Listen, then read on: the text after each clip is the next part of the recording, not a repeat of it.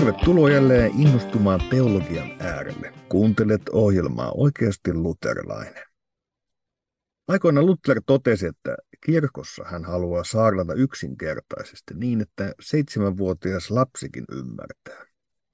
Ja tunnustuskirjoissa on tämä lausautus, että Jumalan kiitos, seitsemänvuotias lapsikin tietää, mikä on kirkko. Kuitenkin Lutherilta löytyy tämä lystikäs lausuhdus, että että kirkossa hän kyllä toimii näin, mutta kun he maisteri Filipin kanssa kokoontuvat yhteen, niin he muuttuvat niin oppineiksi, että itse Jumalakin ihmettelee. Siinä taas väärä leuko Lutteria parhaimmillaan. Nyt tuskin ollaan niin oppineessa sfääreissä, että Jumalan tai edes kenenkään kuuntelijan tarvitsee hämmästellä, mutta tämä ajatus yksinkertaisista ja vaikeista asioista ja Toisaalta niiden rajapinnoista on kulkenut mukana. Ja toisaalta myös se kysymys, että mikä on kirkon opin ja teologian muodostamisen merkitys. Olen halunnut usein palata siihen, että siis toisaaltahan usko, heittäytyminen Jumalan armolupausten varaan, se on jotakin yksinkertaista.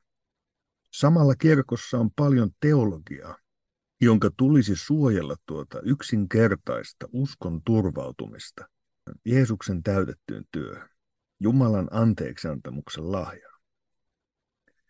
Vaikka kirkossa tulisi saarnata yksinkertaisesti, se ei tarkoita, että kaikki se työskentely ja syventyminen teologian olisi turhaa. Se on jännä nähdä, voisiko sanoa monista lukeneista kavereista, miten asia vaikuttaa. Joskus käy niin, että Uskonelämän maisema hukkuu. Mennään niin sfääreihin, ettei kyetä enää tilanteessa ymmärtämään, mikä on mielekästä. Ja se on tavallaan ymmärrettävää. Kun pohditaan systemaattisen teologian kenttää, niin jokainen käsite on avaruus. Ja jos jokaisesta teologian sanasta sillä avautuu kuin uusi universumi eteesi, niin se saattaa kaiken sen keskellä olla hirveän hankala löytää aina kuhunkin tilanteeseen se väylä, jolla ilmaista itseänsä selkeästi ja asia palvelevalla tavalla.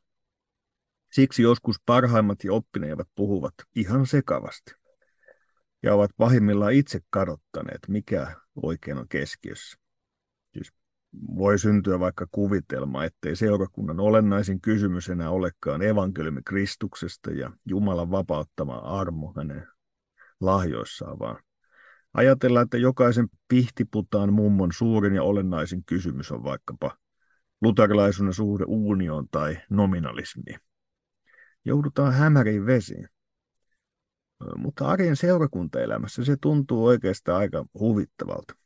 Teologi ikään kuin jää kiinni johonkin filosofian puuhun niin suuresti ja lyö siihen päätä, ettei enää näe koko metsää. Joskus taas tämä työ teologian kuningatartieteen äärellä opettaa karsimaan turhaa ja kiteyttämään asioita timantin kirkkaasti. Joskus asian kiteyttää parhaiten se, jolla ei ole tätä akatemian painolastia hartioillaan. On sanottu, että jos et pysty selittämään asiaa ymmärrettävästi isoäidillesi, niin et ole oikein ymmärtänyt asiaa.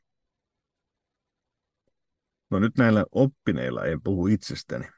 Itse edustan enemmän tällaista luterilaista karvalakkeuden henkeä, teologian tarkkisluokkaa, jossa monenlaista voi tietenkin innostuneena pohdiskella, mutta aika monessa ottaa lakkia pois päästä ja todeta, ettei oma ajatus tavoita vääriä ja oppineiden syvyyksiä.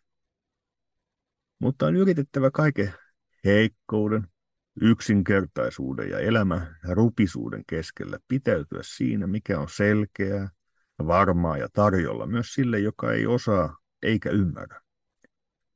Ja tässä suhteessa Jesajan kirjan kohtaan kannatellut niin monessa elämäntilanteessa. Jumalan tie on niin selkeä, ettei siltä hullukaan eksy. Nyt historian maisemaa ja kirkon historian horisontteja nimenomaan on yritetty tavoitella. Luterilaiset katsovat, että kirkolla on historiallinen alkukohtansa, mihin sijoittuvat ne perustavaa laatua olevat tapahtumat, joihin kirkko jatkuvasti nojaa.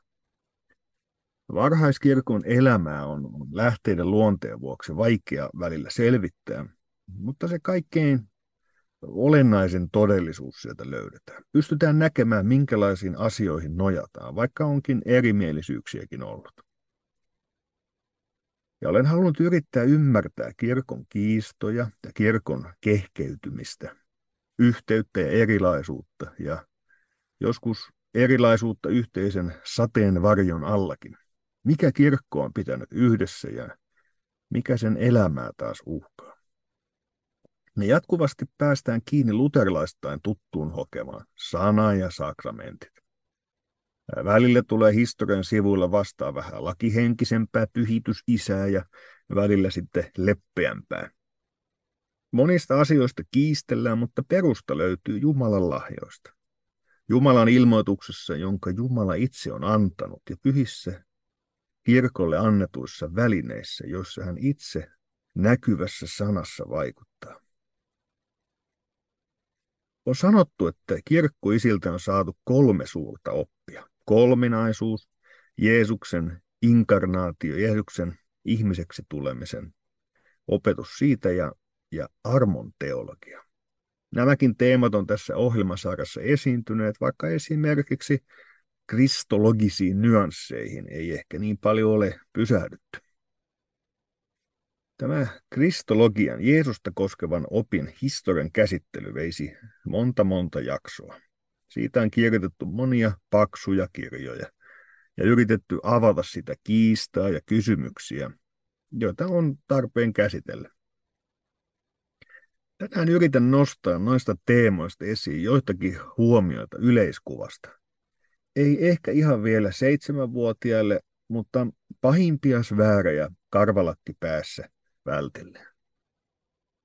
Nyt yksi suuri kysymys, joka varhaiselle kirkolle tuli vastaan, oli, mitä opetetaan Jeesuksen jumaluudesta ja erityisesti hänen suhteesta isään.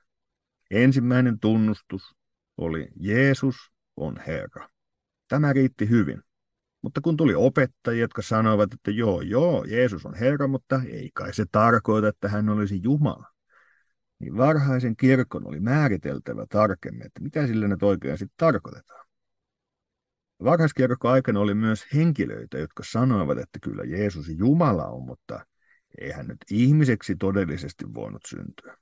Jouduttiin syventymään enemmän kysymyksen ääreen jumaluuden ja ihmisyyden suhteesta Jeesuksessa. Ja on sanottu, että tämä kysymys on oikeastaan kaikkien teologisten harhojen äiti. Toiselle Jeesus oli liikaa ihminen. Kreikkalaista taustasta oli helpompaa ajatella, että joo, Jumala, mutta eikä nyt Jumala voi ihmiseksi tulla. Jos, jostain taustasta ei ollut ongelmaa ihmisyyden kanssa, mutta opetus jumaluudesta oli vaikea. Joillekin oli helppo sanoa, että Jeesus oli profeetta, paras ihminen, kaikin tavoin yliveto. Mutta Jumala, se tuntui jo liian paksulta. Nyt kristillinen kirkko opetti järkähtämättömän totuuden tästä. Jeesus on tosi Jumala ja tosi ihminen. Tai jos kerran näin, näin nyt on, niin mitkä ovat ne prosenttisuhteet? Onko se 50-50? Onko se 50-60? Onko se 60-40? Onko se 70-30? Mitä laitetaan? Nyt kristillisen kirkon vastaus oli kuitenkin korkeampaa matematiikkaa. Se vastasi, että 100 prosenttia ja 100 prosenttia. Jeesus on sataprosenttisesti Jumala ja sataprosenttisesti ihminen. Ja nyt tietysti joudutaan kysymään, että miten tämä on mahdollista. Nyt aikoinaan määriteltiin, että tässä Jeesusta koskevassa salaisuudessa on ikään kuin neljä seinää. Saatat muistaa Kalkedonin neljä seinää. Se oli kirkolliskokous, jossa koitettiin ratkoa tähän kokonaisuuteen liittyviä kysymyksiä. Ja siellä Kalkedonissa todettiin nämä neljä seinää, jotka olivat sekoittamatta ja muuttamatta, jakamatta ja erottamatta. Eli Jeesuksen ihmisyys ja jumaluus ovat hänessä sekoittamatta ja muuttamatta, jakamatta ja erottamatta. Eli siis mitä ihmettä näillä nyt tarkoitetaan. Eli ensin oli tämä lausunto sekoittamatta ja muuttamatta. Tällaisesta jumalallisesta salaisuudesta on vaikea löytää osuvia vertauskuvia. Ne ovat yleensä jollakin tavalla aina riittämättömiä ja helposti myös harhaanjohtavia. No, jotakin voidaan kuitenkin yrittää. No, joskus on sanottu, että jos mä laitan sokeripalan vesilasiin, voit kokeilla siellä kotona, jos huvittaa, niin mitä sille tapahtuu? No se sekoittuu ja muuttuu. Käsiteltävässä asiassa se tarkoittaisi, että ihmisyys sulautuisi jumaluuteen. Se sekoittuisi ja muuttuisi. Ja nyt siis sanottiin, että ei näin. Tämä ei ole oikea tapa kuvailla Jeesuksen jumaluuden ja ihmisyyden suhdetta. Hän on tosi Jumala ja tosi ihminen, mutta kuitenkaan tuo ihmisyys ja jumaluus eivät yhdessä sekoitu jonkinlaiseksi omaksi todellisuudekseen. Nyt toiset seinät oli erottamatta ja jakamatta. No miten sitä voisi kuvata? No jos käyt verstaalta nappaamassa parit lankut ja vasaraa ja nauloja niin, ja, ja isket kaksi lankkua yhteen, niin siitä tulee yksi uusi kokonaisuus. Mutta sitten kun joku taas ottaa työkalun, jolla niitä erottaa, niin silloin ne voidaan taas jakaa erilleen. Eli ne voidaan laittaa yhteen, mutta voidaan myös helposti sitten erottaa toisistaan, tai ainakin pienellä vaivannäöllä. Ja nyt siis kristillinen kirkko halusi sanoa, että ei tälläkään tavalla. Ihmisyyttä ja jumaluutta Jeesuksessa ei voida näin erottaa eikä jakaa. Siis niin, että Jeesus esimerkiksi joskus jättää ihmisyyden. Vaan hän on ihminen ja Jumala tälläkin hetkellä. Kuva, jota siitä on käytetty, on sellainen, että, että ajattele tulta ja hehkuvaa rautaa, joka on laitettu tuleen. Ne ikään kuin läpäisevät toisensa, ja niitä ei voida irrottaa toisistaan. Mutta ne ovat kuitenkin erillisiä asioita. Tässä kätkeytyy nähdäkseni tietynlainen nerokkuus. Siis toisaalta lausutaan kristillisen kirkon historiassa, että todetaan tiettyjä asioita, miten asia on. Toisaalta säilytetään mysteeri.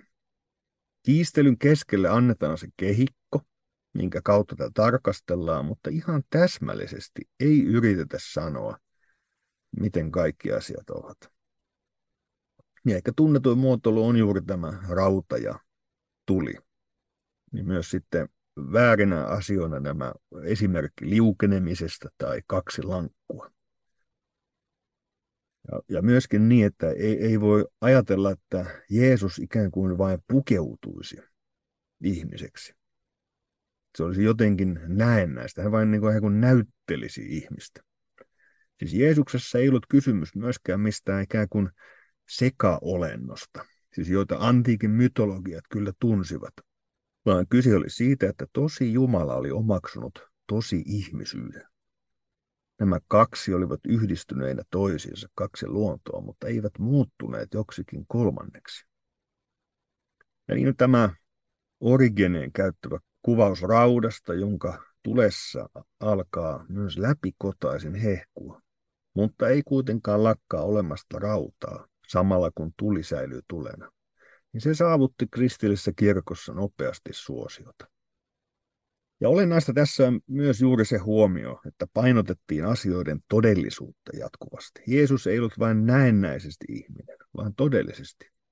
Hän ei vain pukeutunut ihmisyyteen kuin johonkin naamiaisasuun, vaan hän on ihminen. Ihmisyyttä ei voida ikään kuin vain vetää päälle ja pois. Ja tästä kristologiasta eli Jeesusta koskevan opin kuvauksesta olisi paljonkin asiaa. Kalkedonin kirkolliskokous vuonna 1451 oli kokous, jossa sitten lyötiin eräällä tavalla lopullisesti vielä Jeesusta koskevia määrittelyjä lukkoon. Mutta edelleenkään tämä Kalkedonikan lausuma ei tosiaan vastaa yksiselitteisesti kysymykseen, millainen on Kristuksen persoon. Sen sijaan se sanoo, että hänestä samaan aikaan seuraavat asiat. Siis hän on ehdottomasti yksi ja kokonaan sama Jumalana ja ihmisenä. Siten, ettei häntä voida mitenkään jakaa tai erottaa toisistaan. Nyt tämä oli suunnattu nestoriolaisuutta vastaan. Sieltä voi innokkaammat tutkailla teologian oppikirjoja, mitä se tarkoittaa. Mutta häntä ei myöskään voida muuttaa tai sekoittaa. Ja tämä oli suunnattu niin sanottua monofysitismia vastaan. Mutta kuitenkin eräänlainen mysteeri jää, jota ei voida täysin pukea sanoiksi. Ja tätä prosessia Jeesusta koskevan opin muotoilemisesta on kutsuttu ymmärrettävästikin varhaiskirkon keskeiseksi lahjaksi myöhemmälle kirkolle. Vaikka samalla on syytä tunnistaa, että siinä on vähittäistä muotoutumista. Dogman kielellinen muotoilu vei aikaa.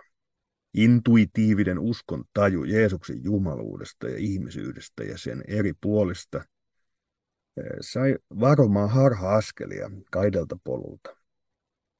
Harhaksi tajutut yksipuolisuudet ovat pakottaneet kuitenkin yksiselitteisemmän ilmaisemaan vaistonvaraisestikin omaksuttua kristologiaa. Siis tämä alituiseen toistellut Jeesusta koskevat termit Herra ja Jumalan poika edellyttävät Jeesuksen jumaluuden, mutta samalla hänen ihmisyytensä oli luovuttamaton asia. Niin, Jeesusta koskevan opin äärellä oltiin jo Nikeassa kirkolliskokouksessa aikoinaan. Ensimmäisessä kirkolliskokouksessa, jos apostolien tekojen kokousta ei lasketa. Nyt niin sanottu areiolaisuus oli saanut valtaa, jossa haluttiin kiistää Jeesuksen jumaluus. Siis meillähän nyt vaikkapa tämä varhaiskirkon areios on tämmöinen arkkipahis. Mutta kysymys oli aikoinaan totinen ja ei näyttänyt aina niin selvältä, saisiko raamatun opetus voittaa. Tämä Areios halusi puolustaa Jumalan ykseyttä monijumalaisena aikana.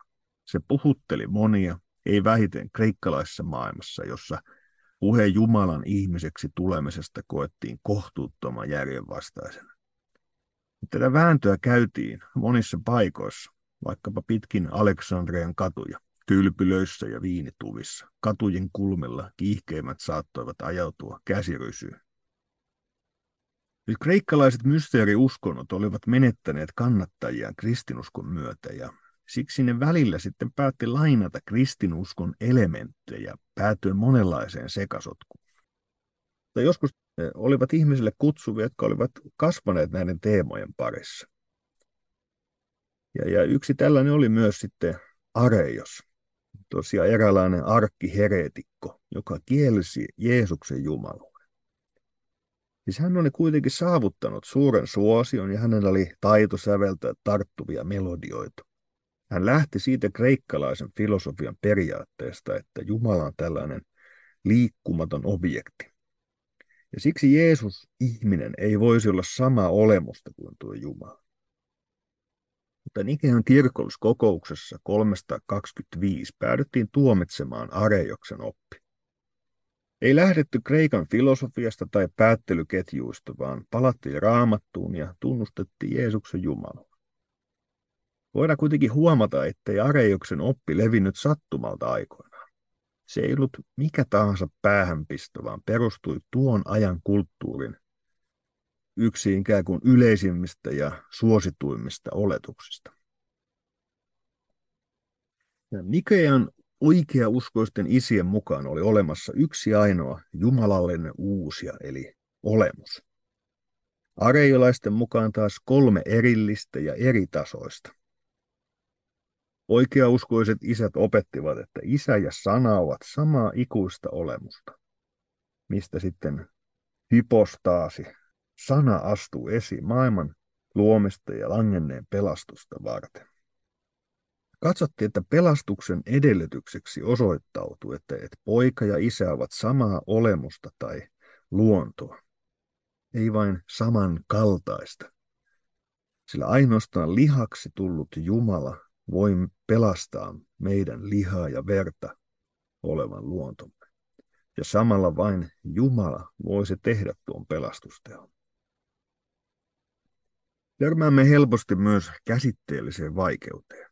Siis miten helposti käsitteemme asioista ei ole vastaavia.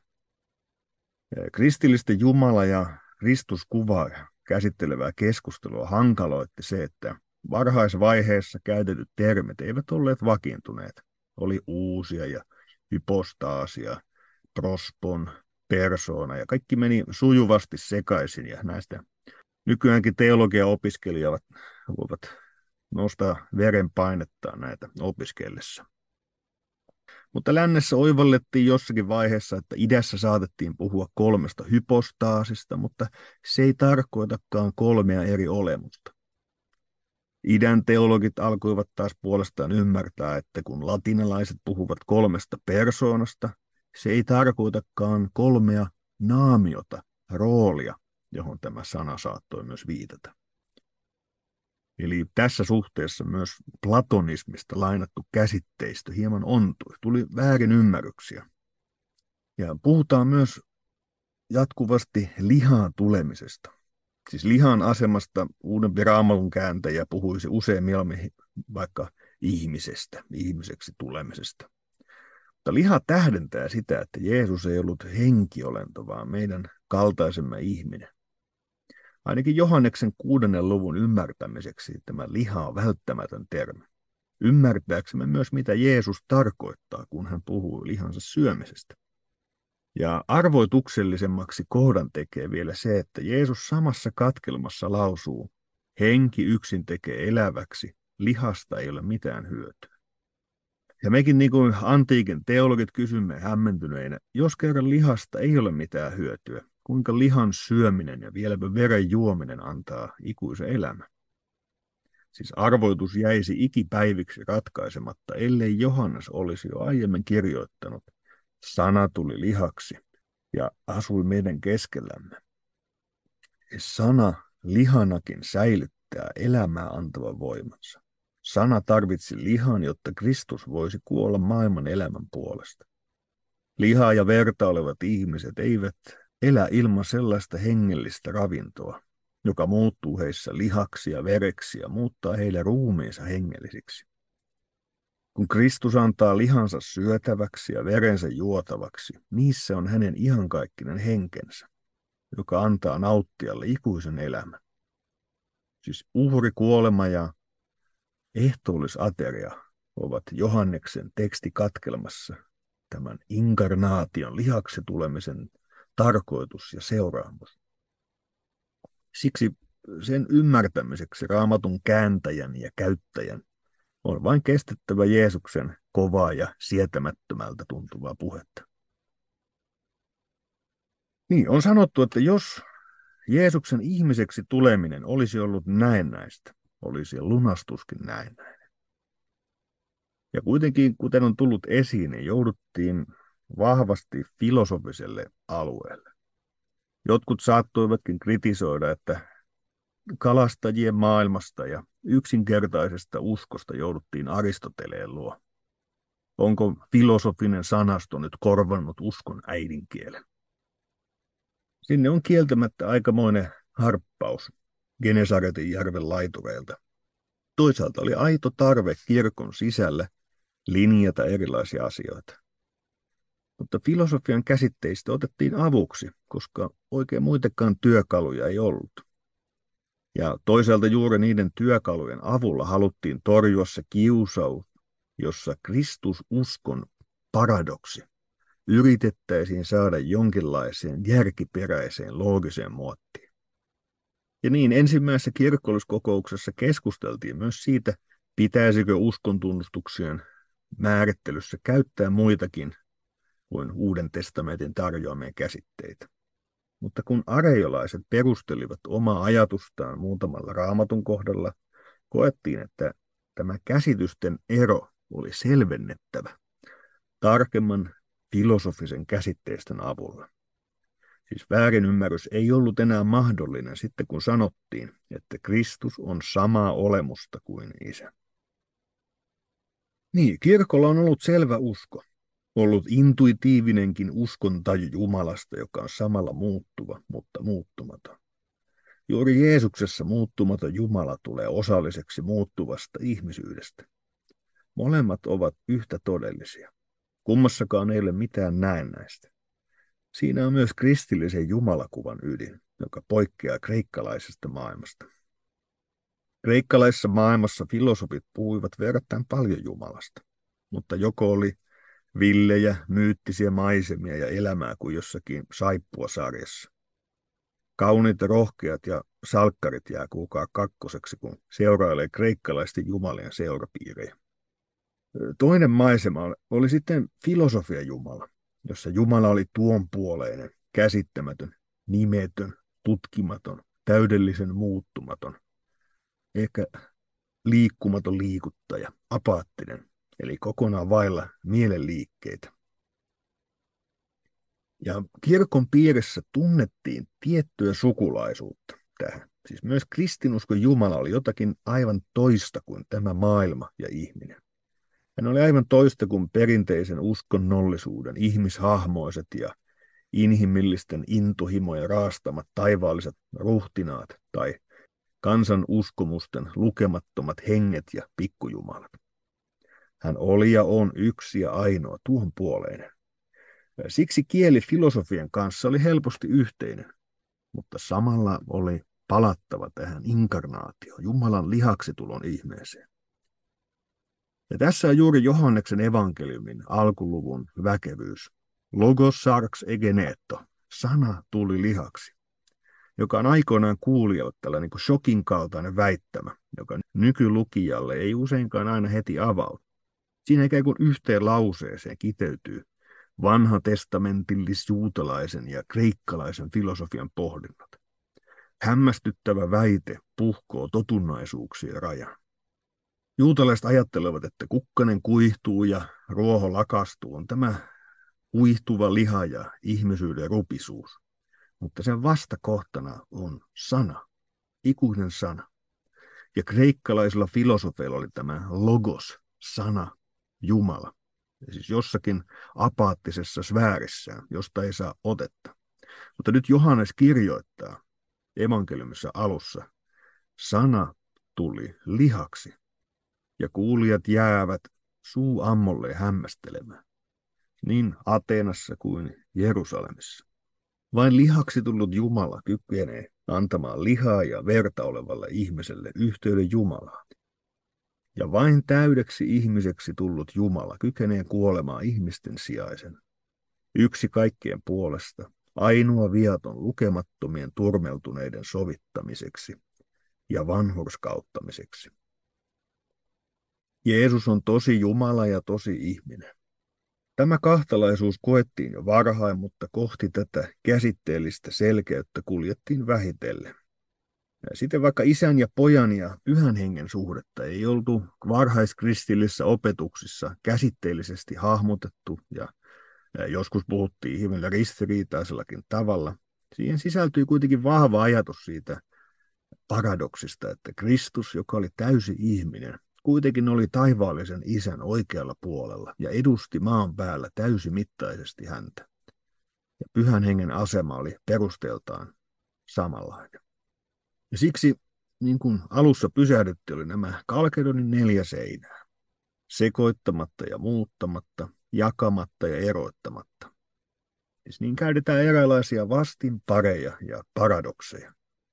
Ajateltiin, että se parhaiten kuvaisi uskon mysteeriä. Siis oli tietoisuus siitä, että kristillisen uskon salaisuus on lopulta ilmaistavissa vain paradoksin muodossa. Siis ymmärrettiin, että kaikki tämän jännitteen ja paradoksin normalisointiyritykset tekivät asialle jonkinlaista väkivaltaa ja pahimmillaan johtivat kristillisen pelastusopin kannalta kohtalokkaisiin typistyksiin. Ja tässä on mielestäni kuvattuna jotakin tärkeää kristillisestä opinmuodostuksesta. Samaan aikaan linjataan vahvasti, mutta samalla on tämä mysteerin elementti. Vaikka meillä on ilmoitus, ei meidän vajavaiset sanamme ja vajavainen ymmärryksemme yllä kaikkeen ja kaikkea. Ja eikä kaikkea tarvitsekaan linjata. Voidaan siis ajatella ja nähdä, että kirkko onnistui erinomaisesti.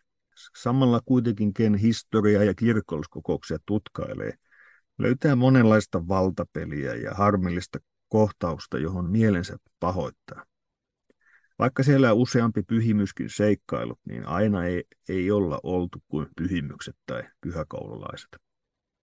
Jos pohditaan vaikka monofysiittien tai nestoriolaisten kanssa käytyjä kiistoja. Samalla joudumme näkemään kirkon historiasta, miten teologiankin niin usein sekoittuu poliittiset intohimot.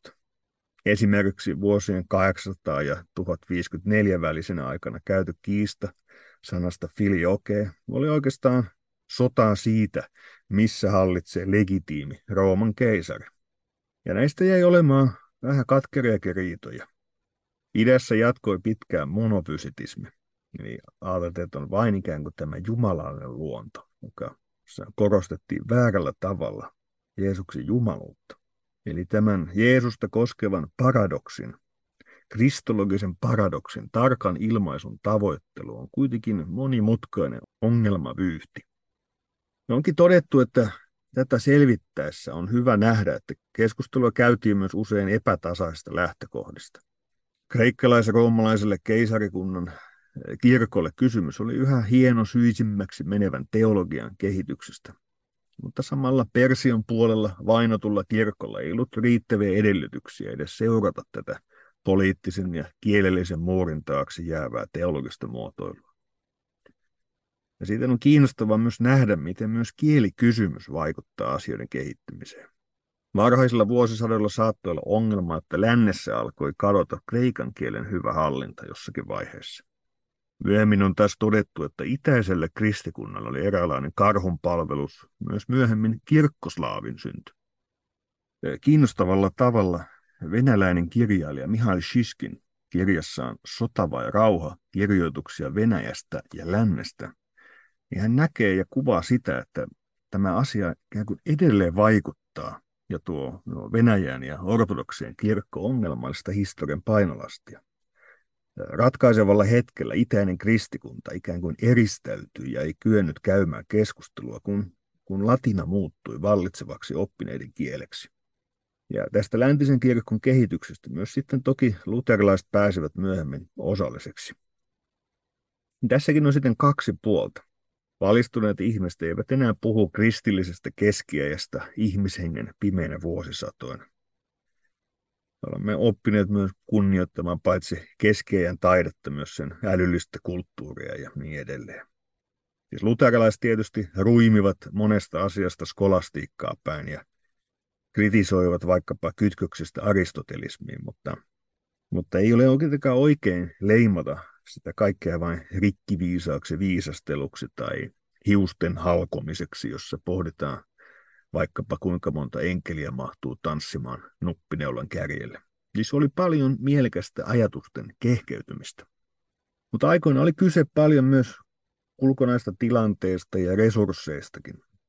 Niin, vaikka kirkot ovat joskus rakastuneet siihen, että saavat nimittää taas yhden komitean, joka voi perustaa työryhmän, joka voi tehdä selvityksen, jonka perusteella perustetaan taas pari uutta komiteaa. Eli elämä kuluu komiteoiden kokouksissa tuijottaen synkkää Zoomen ruutua. Niin vaikka emme olisi periaatteesta ihastuneet komiteoihin, niin onhan siitä hyötyä, jos resursseja laittaa vaikkapa useampi teologi veivaamaan jotain teologista kysymystä. Eli kirkon tehtävä on ei antaa poliittisia lausahduksia, vaan kaikkina aikoina saarnata lakia ja evankeliumia. Ei vakuumissa, vaan siinä konkreettisessa historiallisessa tilanteessa, jonka keskellä he elävät. Ja osa tätä tehtävää on paneutua syvemmälle kirkon uskoon. Vain kirkko, joka ei epätoivoisesti kurottaudu ollakseen moderni, vaan saarnaa ikuista evankeliumia, joka on tarkoitettu kaikille sukupolville. Siis vain sellainen kirkko voi saavuttaa myös uuden ajan ihmisten sydämen. Ja nyt klassiset tunnustukset kertovat meille, mitä tuo ikuinen evankeliumi on. Me saamme sen isiltä, mutta emme vain osana traditiota, mutta tuloksena heidän raamatun tutkimuksestaan, joka taas johdattaa meidät aina pyhien kirjoitusten äärelle. Ja tätä kautta rakentuu meidänkin tunnustuksemme. Ja kenellä ei tunnustusta ei voi myöskään tunnustaa. Ja varhaisessa kirkossa oli nämä tietyt kysymykset. Päästiin selkeyteen vaikka samalla kaikkia mahdollisia kysymyksiä ei ratkaistu. Ja oikeastaan näihin moniin isompiin kysymyksiin palattiin vasta sitten reformaation yhteydessä, jossa luterilaiset kiistelivät sitten vaikkapa reformoidun teologian edustajien kanssa kristologisista kysymyksistä. Luterilaiset katsoivat, että reformoidussa teologiassa lausuttiin asioita varhaisessa kirkossa hylätyn Nestorioksen tavalla. Mutta se on toisen ajan ja toisen jakson paikka. Luterilaisten tulokulma oli, että he pitäytyivät siinä kirkon historiallisessa taustassa ja että luterilaisuus ei tuonut mitään uutta oikeasta asiaa. Todetaan, että torjutaan ne harhat, jotka jo kirkon historiassa torjuttiin ja tunnustettiin ylösnousutta vapahtajaa, josta jo ensimmäinen Jeesus on Herra tunnustus kertoi. Mutta siinä on varmaan sopiva pysähdys tälle päivälle. On yhdessä koluttu hieman kristologian syöväreitä ja näitä teemoja on hyvä syventää myös sitten varmaan useassa jaksossa tulevaisuudessa, jos elämä siihen mahdollisuuden antaa. Mutta tiedättekö, kuulkaa mitä? Se on juhlajakso kyseessä. Koronapandemian alussa aloitettiin räpiköimään podcast-maailmassa ja räpiköintiä Taaperus on jatkunut nyt sadan jakson verran. Laitan tötteröhatun päälle täällä vaatikaapissa ja en laita kuitenkaan täytekakkuun kynttilöitä. En ole ihan varma, miten viranomais suhtautuisi selitykseen, että miksi syttyi tuli vaatekaappiin. No, sehän oli juhlajakso. Pakkohan sitä oli laittaa vähän kynttilöitä kakkuun. Otetaan siis pienet kakkusiivut ilman kynttilöitä mutta ehkä tämä on taas ihan hyvä hetki muistuttaa lähetyshiippakunnan mediatyöstä.